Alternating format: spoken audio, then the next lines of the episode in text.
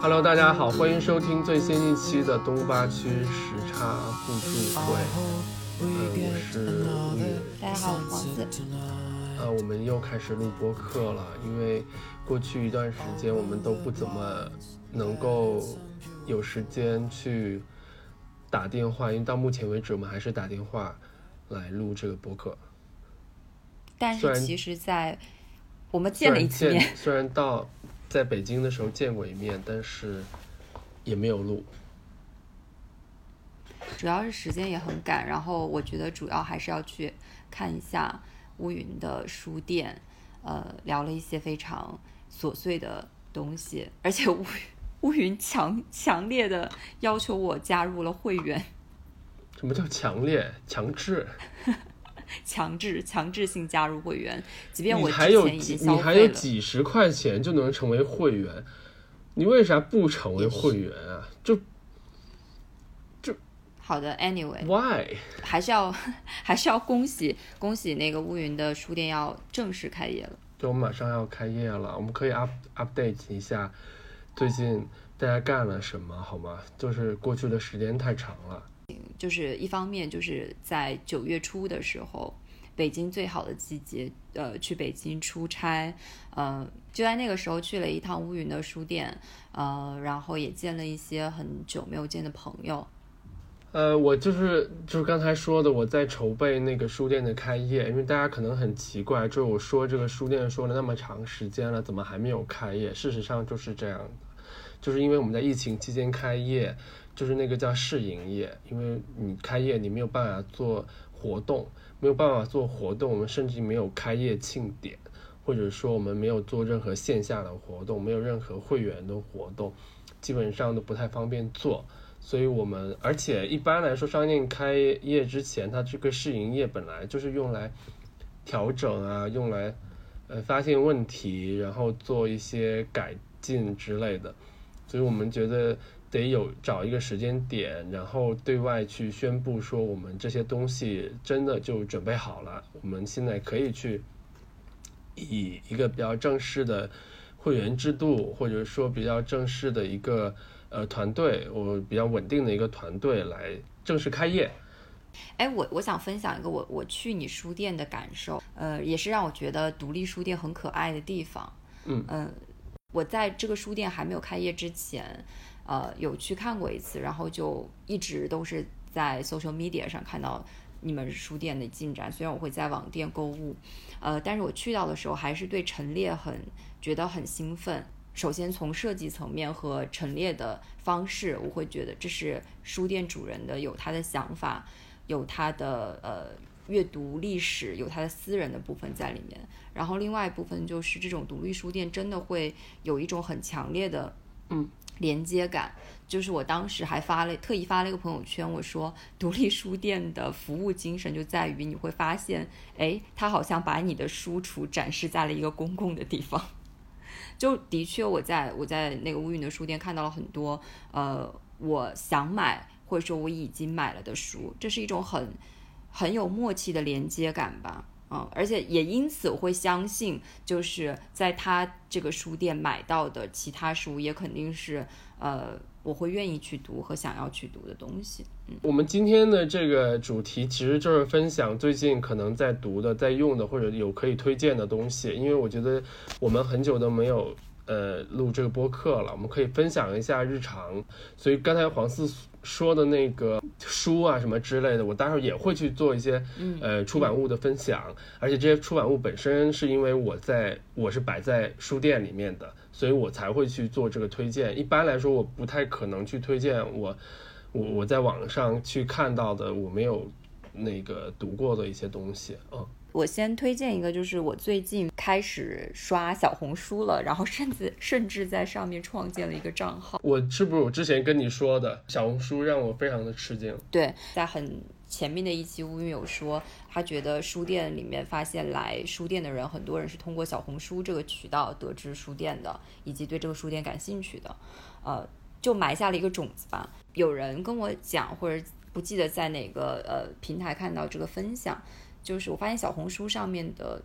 就至少图片的风格和想表达东西，可能比呃很多平台要更精致一些吧。至少是经过思考和设计的，所以我就打开尝试了一下。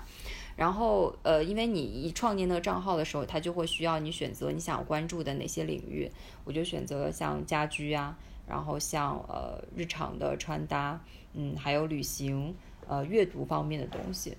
嗯，然后它竟然在一个我都没有怎么使用过这个账号的前提下，它推送给我的内容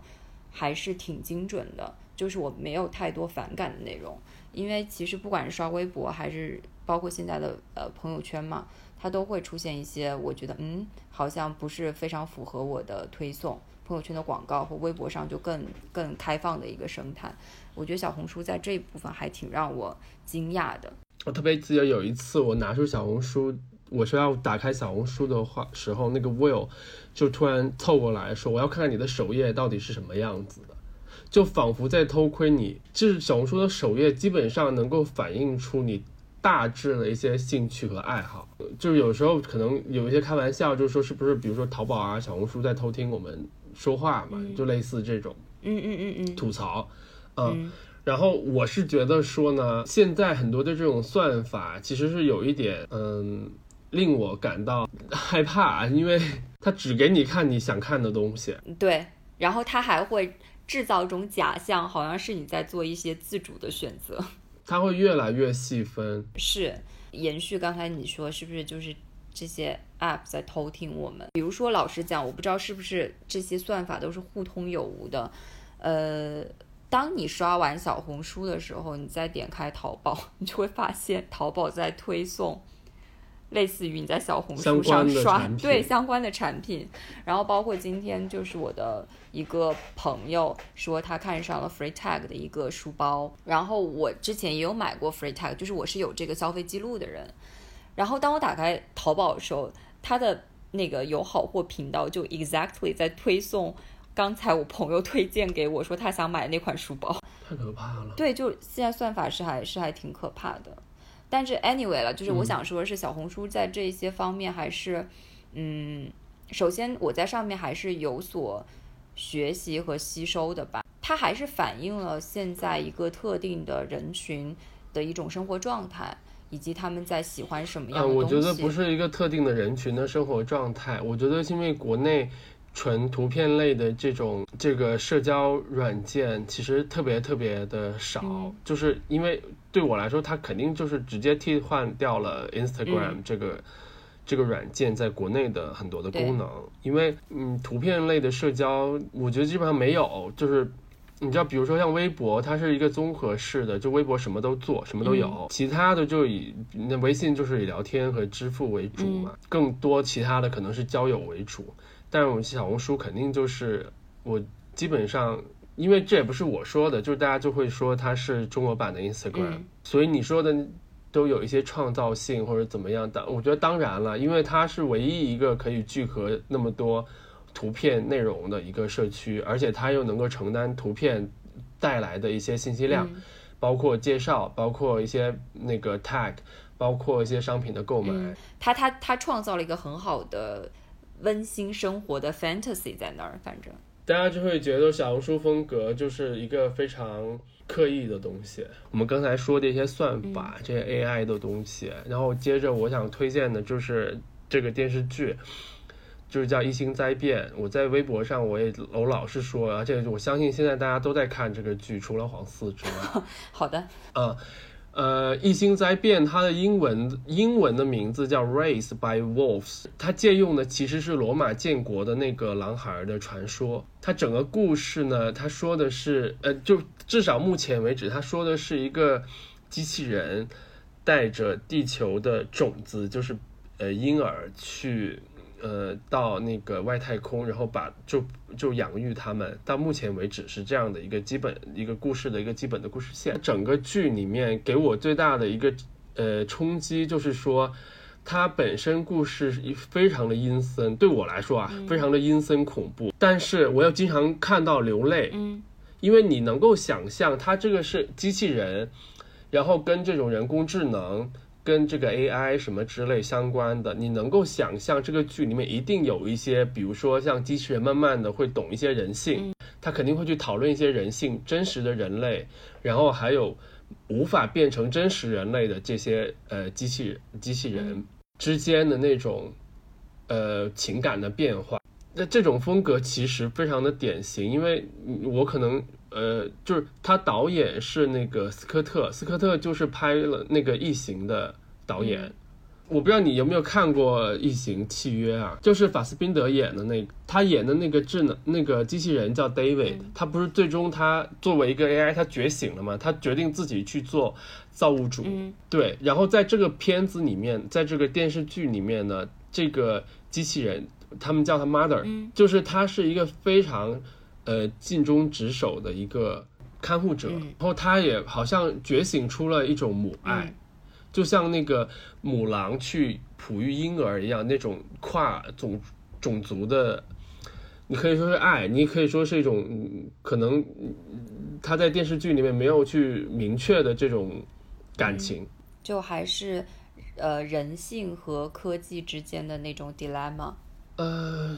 他其实，因为他拍的是电视剧，所以他挖了很多坑，就太多的悬念了。你知道的，就是电视剧它跟电影之之所以那个什么，就是电视剧它要拍很多季，所以它要有很多的悬念。所以到现在为止，我没有发现，基本上没有一个悬念是被解开的。我觉得也很有启发，就是说，虽然他没有把一个完整的故事讲完。但是你是能够去启发你，就未来的有一天，肯定是我们要去跟 AI 或者 AI 的实体去相处的，然后之后会变成什么样子？就是它不会像电影那样给我带来类似《异形契约》那样的那种特别有距离感的科幻感。但是这个电视剧，即使它拍的是在一个外星球，因为它拍的其实就是地球。我猜测可能就是被 AI 给摧毁了，然后大家就要逃到外星球去，带着人类的希望。Anyway，我现在就是跟大家推荐这部剧，然后它是我最近两个礼拜或者一个月来流的泪第二多的电视。第一是半泽直树的第二季，那我不推荐了，那个那个我就算了，我就现在推荐这部比较新。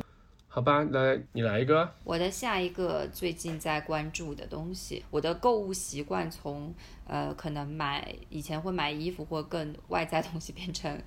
更喜欢买家居用品，或者平时更喜欢待在家里收拾，然后。你是开始喜欢布置了，对吗？你买了啥呀？没有，没有买什么昂贵的家具。首先，我说的关注家具，不是说我现在要要买那些像很多 vlog 博主一样，我觉得他们还是把家里当个 showroom 一样，因为他们可能每每天要拍很多的视频素材。我家没有任何的 designer piece，嗯，但是我有做一些自己的改装，比如说，呃，我可能会拿在墙上。就是大家会收集到了很多环保袋，可能会作为墙上的装饰。然后一些杂志里面我喜欢的海报，我会我会挂出来，把它裱起来挂出来。然后甚至一些好看地毯，我可能也会挂起来。然后家里大部分都是很多书嘛，然后这些书我总是会重新的像编辑一本杂志一样，重新又给他们重新编辑，因为我很多时候会发现不同阶段。人的阅读习惯和你想要看的东西不一样。我前段时间有一段时间的阅读习惯是看很多女性主义类的书，所以我的书架可能最上面都是女性主义的书，包括什么呃有《那不勒斯部曲》，有《醒来的女性》，呃《坡道上的家》等等这些。但我最近可能更关注的是很多呃自然的东西，跟人类学的东西，所以它这一格就又变成了像《末日松茸》像。逐步如肉这样的这样的内容，嗯，所以就是你的家不断的在根据你现在的阶段，我喜欢做一些调整。然后我前段时间就是给自己买了照片打印机嘛，所以又把很多呃原来存在手机里的照片就挑选了一些打印出来，然后给自己做了相册。所以更多的是喜欢在家里呃做一些手工。让这个地方好像更是你你自己的东西。你是不是工作不饱和啊？我不是，我是我，我觉得恰恰是因为工作太饱和，所以我，所以我需要用这种东西来真正的放松。没有，我就我上个礼拜说，我说我是我是已经连续将就是在一个月内我唯一在深圳过的一个周末了，所以我那一天就好好的在家重新的收拾了这个空间，对，它变成了一个新就对 staycation 一样，就是深圳的家好像 staycation。我刚才说那个是开玩笑的，我就我就故意那个什么，因为我是觉得说你刚才说的那些其实就是正常人会做的事情，他根本就，你知道我的意思就是说他根本就不是什么新的一种生活方式，而是正常人就是应该。有时间在家里布置家里，但是我不得不讲，就是现在这就是我们说的这种正常人就越来越少了呀。大家的时间都用来工作了呀，所以我刚才就是一个非常，那是非常讽刺的问题。就很多人他到家之后，我们还还是在处理剩余的工作。对，我觉得我我觉得可以这样讲，就是我们我们可能努 我们努力工作。呃，或者说让自己更有选择权，都是为了努力把自己过成一个更正常一点的人。对，现在就是这样的。然后像你也说的，就是我记得我们有一次，就我去北京的那一次，呃，你在见我之前不是也是在收拾家里吗？我也买了，我买我买了好，我买了三个大的书架，我也在收拾家里。而且当时我们讨论的一个话题是说，你觉得住酒店已经不能够。对，我觉得就是说那种东西正在消失，就是它在消失，因为我住酒店住习，就是住习惯了很多的我我日常会去住的那个酒店之后，我就发现，就它又变成了我熟悉的一个空间，就我不知道它的差异性跟我家是什么样子的了，就是因为本身酒店它某种程度上你会去那，并不是因为你熟悉，而是因为它陌生。陌生且舒适，以至于让你有一种离开原来的环境的感觉。但当你这种所谓的你要本身你是要躲离开一个熟悉的环境，去到那个地方，结果这个地方也变成你熟悉的环境的时候，你就会觉得它这个药效是就是没有了。所以我就回过头来弄我我的我的屋子，因为我住我这间房子住了三年的时间，我。从进来第一天，我就想把那个床给换了，结果我是在上上个月才把这个床给换掉的，然后装了所有，把所有的书全部装进书架，书架。我以前的书是堆在地上的，所以你重新的去布置了你的空间，规划了你在空间里面的生活。我简单规划了一下，因为规划的这个规划的这个目的是腾出。更多的空间，来让我不至于，嗯，走着走着就踩到一本书。然后我把我买了很多的 MUJI 的那个箱子，就是那种透明的那种收纳盒、收纳箱，把所有东西装进去，嗯，就塞进去。我也没有好好整理它，但是这样一旦这样之后，我会发现，我会觉得整个房间，我根本不需要任何柜、任何的柜子，就是我完全可以用。架子和这个东西来实现，让我的空间更加开放。哎，我觉得这是个还蛮有意思的话题。就是其实我蛮反感那种家里像 showroom 一样的家，或者说家里就是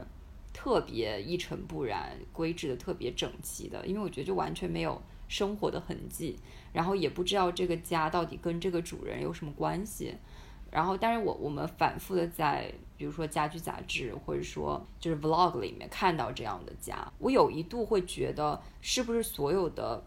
呃，很多的博主就是住在一个样板间里，然后甚至他们的家属也是样板家属。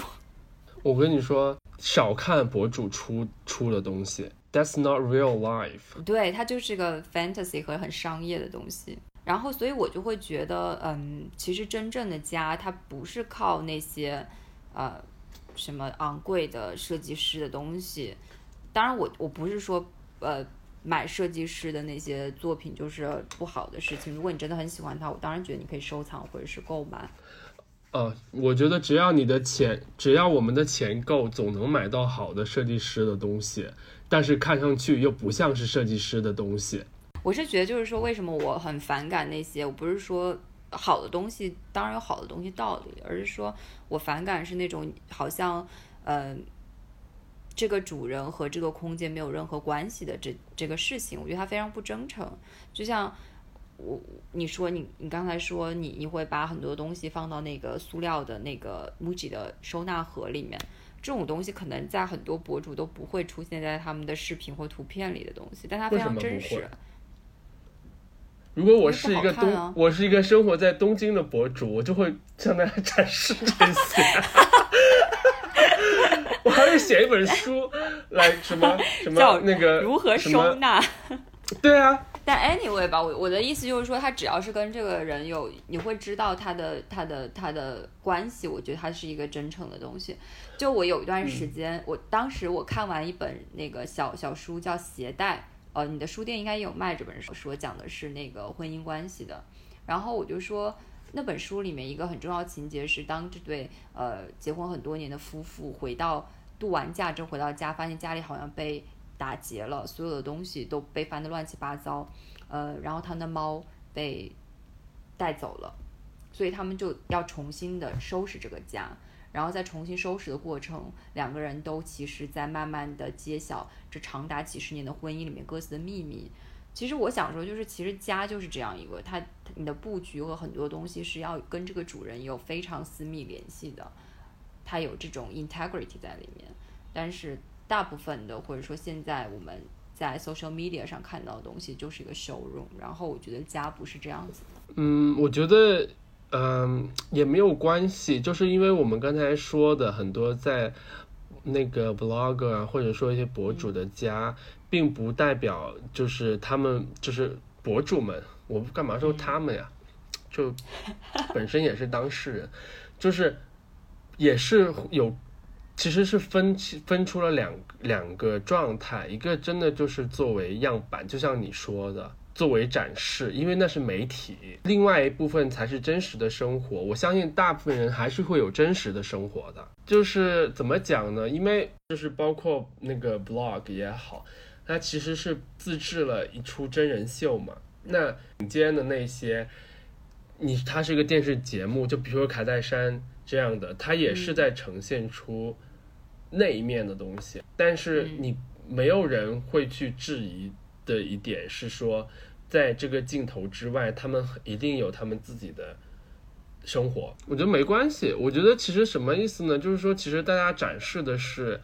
一个媒体的状态，就是大家其实展示的是事实上是自己努力或者说是想去呈现的一种生活，好吧？那你现在觉得你收拾的房间，你觉得收拾？的完整吗？我觉得还是比较完整的吧，至少是我现阶段很还是很满意的一个一个状态，因为它其实也蛮符合我每天生活的需求的。就是我会坐在哪里看书，然后这边就会有一盏台灯，因为我比较喜欢暗一些的黄色的灯光。OK，所以就是我家的灯光也是重新被我布置的，因为本身这个租的房子里面就是很正常的那种。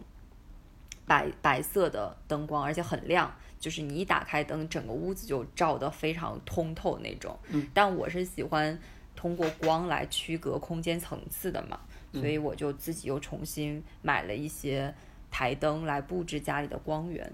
哦，所以整体来讲还是挺满意的。当然，可能过过一个时间，我又会去调整它，嗯，也说不定。但是我觉得，就是我，我还是。在这件事情上，是我最近找到蛮多乐趣的一个点，好吧？那再说说你的，你的第二个关注点。我给大家推荐两本书吧。嗯，我首先我要声明一下，不喜欢读书，我特别讨厌读书。但是我现在工作不得不，我现在我不得不看书。刚才我们没有录之前，我们在打开这个录音按钮之前，黄四问了我一句啊，想不到你还看文学书。我当时，呃，anyway，因为我之前做杂志，我的板块就是推荐书的板块，就每一个月我都要收到很多很多的那个那个出版社寄的一个那个样书，然后我们那我也呃那个板块是资讯板块，然后推荐书的这一块呢又非常的窄，叫一本书一句话，就你不管你看了多少，你你你最你不管你写你有多少感想，最终你一定要浓缩成一句话去给大家推荐。我现在已经没有这样的能力啊，我现在没有这样的能力了，因为那个时候真的是很你是经常做那个嘛，所以我觉得那还挺挺那个啥，挺好的，嗯。两本书，一本叫《现代艺术史》，这已经是呃第六次修订了。嗯，这本呃也对我来说，在书店里它也是一本大书。呃，一般在书店里面，你们会看到那种所谓的大书，一般是英文类的书，它卖几百块钱，四五百块钱。但这本是中文版的，是后浪出的。呃，这本书卖原价是四百六十块钱，将近一千页，有九百九百多页。所以是个大书，呃，我为什么推荐这个呢？就是因为，嗯，根据我们在书店这个环境里面，我们日常其他书的这个类别，我们艺术类的书，就是这种通识类的书卖的很好，这是第一个。但是，呃，基本上都是其他的，要么是英文版的，要么是缩减版的。那无非就是说，如果是缩减版的信息量不够，如果是英文版的话，我觉得作为母语不是英文的人来说，你看你也不会觉得这本书看上去非常的流畅。所以这本书我觉得是一个综合了所有的优点的一本一本书。怎么说呢？就是我我因为我我没有看完，因为这种书这种类似工具书的，你都是会不断的翻一翻嘛。就你不会从头像教材这样去翻，但事实上，它在从前，它其实就是以一种教材的形式登场的。这本书第一次进呃国内是八六年的时候，当时就是各种思潮非常踊跃，因八零年代嘛，所以当时的中国现代艺术也是非常的蓬勃，而且当时这本书。一进来的时候，你知道它定价多少钱吗？它定价一百块钱。你想那个时代定价一百块钱的书，奢侈品。但是基本上是当时呃很那种年呃渴望理去了解西方现代艺术的那些中国年轻一代艺术家，但是现在很多肯定都已经是大师了。当时就是几乎人手一本，而且还有现在的一个功，如果是一个很功利的问题，就是说现代艺术作品大众的反应可能是。比如说你这画的是什么呀？就你表达你你表达的是什么？你看不明白是不是瞎搞，对吧？经常有会有这样的东西出现，所以我觉得其实就是为什么我们需要这样一种通识类的一种偏教材式的书，就是其实它并不是要去说服你说，OK，现代艺术它是艺术，看不懂你就是傻逼，它不是这样子的。而是说，我觉得本身现在这种现代艺术，就像那个杜尚说的，他是基本上他放弃取悦眼球的传统创作方法，其实是为了让艺术重新为大脑服务。就是艺艺术它也可以成为我们的一种思考方法，所以它其实整本书，我觉得它就是一部方法论。嗯，我就接着说第二本吧。第二本书其实我觉得可能它本身也是一本。网红书就是聊天记录，我不知道你看没有？我看完了，是萨利鲁尼的书。OK，你看完了，好，呃，那你来推荐吧。我看的时间已经很有点久远了，大概已经是我在看，其实是因为，嗯，我没有看过，但是呢，我们书店又恰好进了这本书。我们进这本书是因为当时正常人他的另一部作品正常人也进来，但正常人我是看过的，所以我们一块儿进了。但我你我内心的一个那个纠结就是说我不能没看过这本书，既然我都摆出来了，我不能没看过。嗯，我就看了这本书。你喜欢吗？怎么说呢？虽然他是比如说九零后啊，比如说英国图书奖最年轻的获奖者，类似这样的东西。但觉得我这本书最可贵的地方在于说，呃，我们其实是很少能够看到，就现在出版社已经不怎么出版国外年轻人的这种文学创作了。也许我说错了，但是它没有进入到我的这个信息流里面。而且，你现在出版，我觉得有时候也很功利。就如果别人没获过奖，那他是不是有机会被出版呢？如果他没被拍成电视剧？我们是不是会对它感兴趣呢？就是现在，我觉得整个就很，因为我做书店的时候，我去考虑的是说我应该推荐什么书，或者说我们应该摆什么书给读者嘛。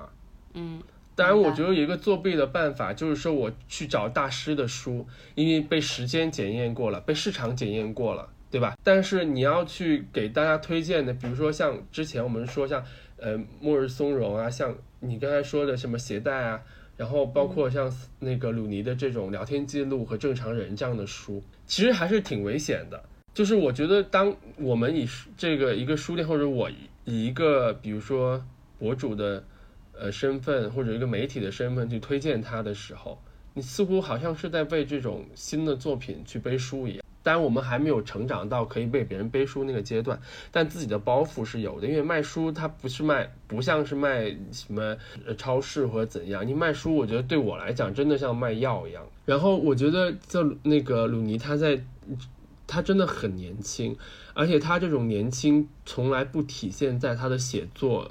我觉得我并不觉得他写作手法上面他是有很年轻，或者说他在刻意去展露出一个年轻作者应该呈现的东西。嗯哼，我觉得他厉害的地方在于说，他所他整个作品就是散发着年轻。嗯，这个我同意。他写这个聊天记录的时候，你知道我我印象最深的，其实不是说他跟他去呃乱搞这种这种东西，或者说他们是诗人，他们是年轻的这种诗人之类的。我从来不会在这个地方觉得这是一个年轻人写的作品。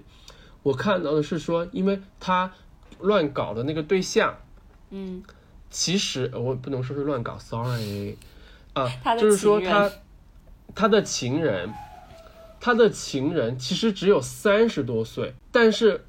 我整本书我感觉给人我感觉他已经四五十岁了，就是一个老男人的感觉，嗯嗯你嗯，知道吗？明白。就是其实你他散发着这种，如果你是个写作者，或者说你是一个主人公，但你这个呃情人是给你这样的一种状态的时，事实上就说明你其实你是个年轻人，在你的心中，他其实就是那种老男人，对，他不是一个同龄的小伙子。嗯哼，但你想，三十岁出头的男性，特别是西方人，怎么可能是那种好？因为真的就好像说，体内已经有很多病痛了，嗯然后每天早晨起来泡茶，然后在你知道，他其实就散发在一个一个不和谐的婚姻里面或者怎么样，然后就特别蹒跚的那种感觉。所以他，我觉得他这种年轻是通过这样的方式来去去呈现的。我的感受是可能更从呃女生的角度吧，我非常就是很有代入感，就是包括呃就是女主人公跟她的这个比她年长的男性之间的交往方式，然后它里面其实有大量的那个性方面的描写嘛，对吧？就是他们每次约会的时候，我觉得那就是一个非常年轻的视角会去体验到的，以及感受到的，以及描述性的方法。好吧，我想讲一下，就是接你的话讲一下我的阅读体验。呃，我觉得还挺有趣的，就是，嗯，为什么我会说，哎，原来，呃，你还读文学，不是说你不应该读文学，而是我觉得文学好像是现在大家真的会比较少去，呃，选择的一种阅读了。呃，因为文学我觉得有个很大的，对于现代生活有个很大障碍，就是，嗯，它不能被切割。就是一个很完整的文学作品，可能需要你真的花长时间，而且非常专注的、连续性很强的把它阅读完，才会是最好的体验。嗯，现在来讲，比如说这段时间，可能我们觉得已经算是有所出圈的一些书吧，就比如说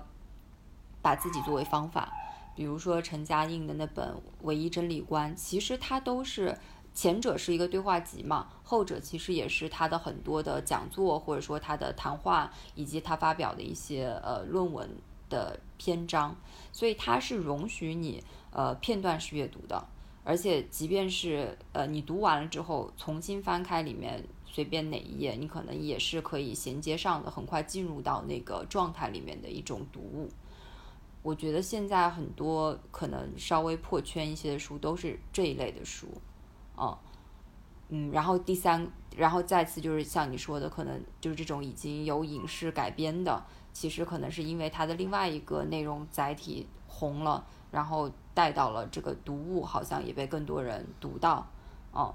然后另外一种就是我说的，现在很多的翻译书译作都，我觉得都翻译的很差。前段时间我买了一本书，叫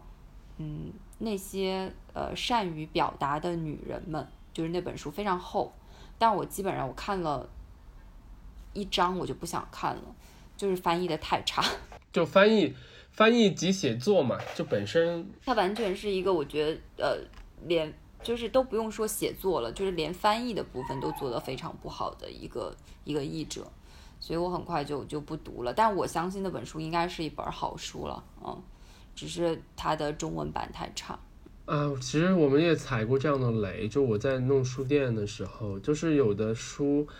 它真的就是中文版做的很差。你知道，就前段时间我们有一段有一本书，不是文学类的，是那个库哈斯写的，就是《疯狂的纽约》，嗯哼，一个小的册子，它就是相当于给纽约的这个曼哈顿嗯立传，嗯是他写的，就建筑师来写这个东西，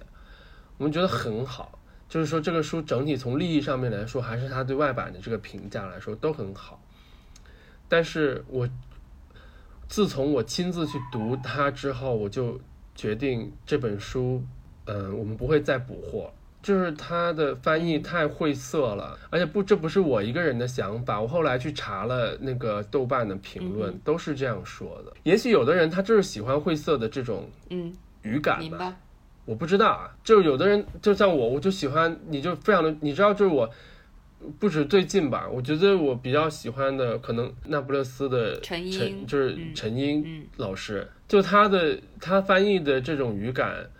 我觉得几乎是我觉得在近期内我觉得翻译的最好的，就是我没有觉得有什么你看的时候我觉得晦涩或者看不懂的东西，当然本身可能。呃，那不勒斯四部曲，他在写作的时候，他第一他不是英文写作，第二他很多是英嗯方言写作，而且在一定的文学呃评论圈里面，根本大家就会觉得他是这本这一套书是非常粗俗的一本书。我今天在看书，我在看那个门罗的书，但是我今天突然看这本书的原因是，我又因为呃要去卖一个年轻作者的书，我昨天就亲自我要去拿这本书来看的时候，就是也是什么被提名、什么入围、什么作品，也是呃外国怎么怎么样。我一看了之后，我觉得真的写的太差了，然后我就觉得自己非常的屈辱，我就赶紧把那个就是大师们的书拿出来当药一样来来看。赶紧维把自己的审美又再维稳一下。也我觉得不是审美，我觉得有点创伤。我可能以前不会去留意这些东西，因为以前我看书，我看完好就好就继续看，不好我就扔了，我可能发发微博吐槽一下。但现在就是说，我要去书店里面看一些书，我一旦觉得，我也许我的标准并不是一个很有说服力的标准，但是如果我连我自己都觉得不太好的书的时候，我真的就很不安，我就会让呃店长说这个书不要再补货了。好吧，那我要问你最后一个问题，就是因为你也你之前我们都做杂志，然后你现在书店里面也卖很多的杂志，嗯就是聊到的，就是一个品牌的出版物，你觉得现在品牌是不是一个做出版物的好的时机，以及可能一个品牌出版物，你觉得它它会带带来什么好的事情吗？对这个品牌来讲？我们书店本身也会去做这个出版物，呃，我我觉得是一个前提，就是说，呃，说明了，我觉得对书店这个品牌来说，说明我相信这个东西。嗯哼，但你说有什么好处的话，一个杂志它毕竟是一个实体嘛，实体因为它承载的是你的内容，也许是你品牌的一些东西，很软性的、硬性的东西。但是一个杂志，它作为一个出版物的时候，它是可以同时能够把这个产品本身和呃内容同时让用户去 on 的东西，它不是一个网络上的文章，因为你读者你看了，但是你没有办法拥有。但是杂志它作为一种实体，你是可以同时得到这个呃实物以及嗯内容和所谓的品牌精神的东西。就现在为止，很多像优呃优衣库这样的公司，他们去做杂志，基本上我觉得都是得到了呃正面的评价。我不我说这个正面评价，也许不是这个杂志做的到底好不好。如果他做的很烂的话，那可能对品牌来说不是好事儿。但是我觉得从出来出版杂志这个事儿来说，一定是给品牌加分的，因为它首先你不管它是杂志还是什么，你把它当成个普通产品来讲，它就是你这个品牌的周边嘛。你出周边对大部分公司来说，意味着你是公司的品牌，这在品牌力上面你是有赋予的这个价值的，就你是可开发的。但是它作为一个杂志的时候，我真的就是觉得说，当你想发，比如说你一个品牌，你要发十篇通稿出去，它会变成互联网的历史文章。但当你把这这个东西变成一个实体的呃杂志，当然是一个好杂志的时候，一定肯定还得讲一些质量嘛，对吧？它不是那种随便分发的广告册，它本身是一个杂志的时候，这些内容的东西，它在空间上它可以是永恒的。然后其实我们刚才在就是录之前，我们也有讨论，就是反而现在好像品牌做的杂志更去商业化和更内容导向了。就当杂志形成自己媒体的时候，一定是这个品牌它要它其实它一定要形成足够的文化规模，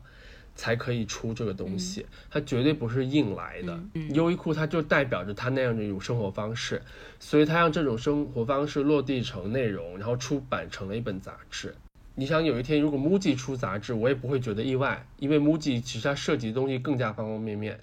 宜家也有杂志，但宜家的杂志是产品手册。Airbnb 也做过杂志，但它做出了旅行者的故事和旅行文化。我也没有说这个杂志做的有多好，但它是一本杂志，我们都还记得这些东西，说明它其实它就是一个特别让人印象深刻的东西。你哪怕它就是你退一万步讲，它是一个广告，我都觉得它是有价值的。还有什么出了杂志来着？我一拍脑袋都想不出来了。Mini 有 Coopers 这本杂志啊，然后像 Acne 有 Acne Paper。The Mr. Porter 也有也有报纸，对，Mr. Porter，对，那我们应该期待下一个。下一个出版杂志的品牌。我最后我还要跟大家推荐一下公众号，叫荒野气象台。荒野气象台呢，因为是几乎是新的团队，因为今年在因为荒野气象台是一个跟旅行相关的，呃呃，你可以说理解成媒体，但是因为疫情的原因呢，团队发生了很大的变化，然后现在在做呃嗯很多新的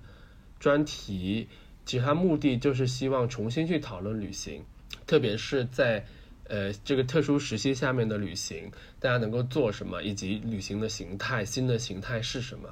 呃，我觉得现在很少有公号或者媒体在那么集中的去讨论这些东西，所以我还是虽然是跟我的关系太深但是我还是想给大家推荐现在的华为新阳台。好吧那就那这一期就到这儿吧。好的